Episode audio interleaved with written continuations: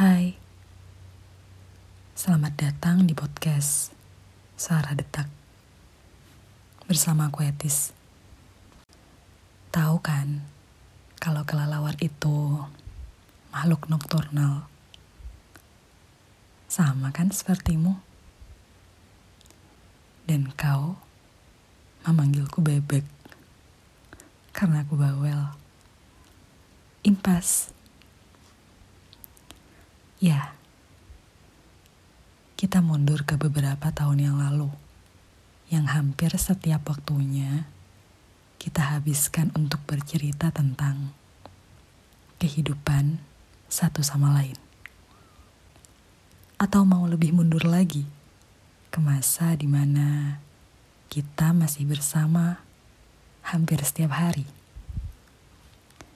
Di mana saat itu kau memiliki banyak pengagum.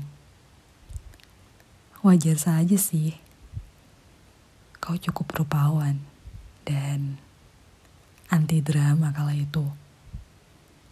Dan aku berperan sebagai perantara penyampai pesan.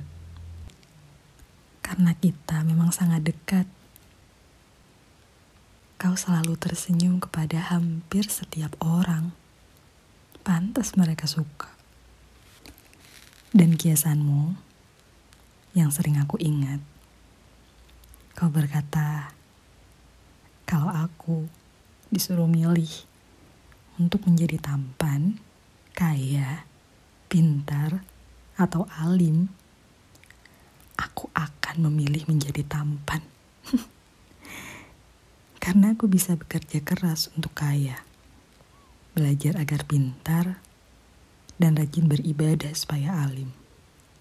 Tapi menjadi tampan, itu mutlak.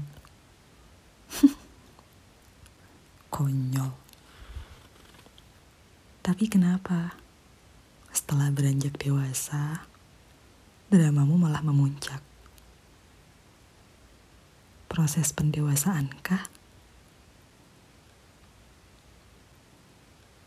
Sama seperti dulu. Kau suka bercerita, begitu pula aku. Aku berusaha menjadi pendengar yang baik, dan kau juga begitu. Tapi cerita kita sudah tak lagi ringan.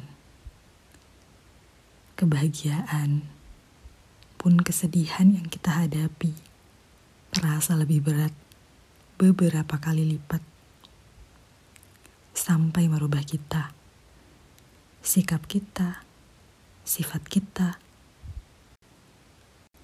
Aku rasa kau tak mudah lagi tersenyum kepada setiap orang seperti dulu. Ingat tidak? Kau pernah bercerita. Kau tak suka perayaan besar. Katamu kau tak pernah merasa ada di sana kau tetap merasa sendiri saat orang lain merasakan kehikmatan Idul Fitri. Kau merasa tetap sepi bahkan juga saat hari kelahiranmu tiba. Pilu.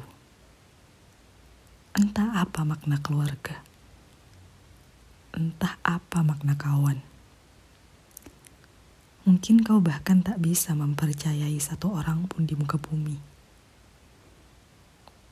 Pernahkah kau berpikir bahwa waktu itu kau memiliki Tuhan? Walau bagaimanapun, kita masih bersahabat sedekat nadi. Aku tetap berusaha menjadi pendengar yang baik. Begitu pula kau. Hingga akhirnya, waktu mengambil peran untuk meregangkan kisah kita. Hai Kal, apa kabar?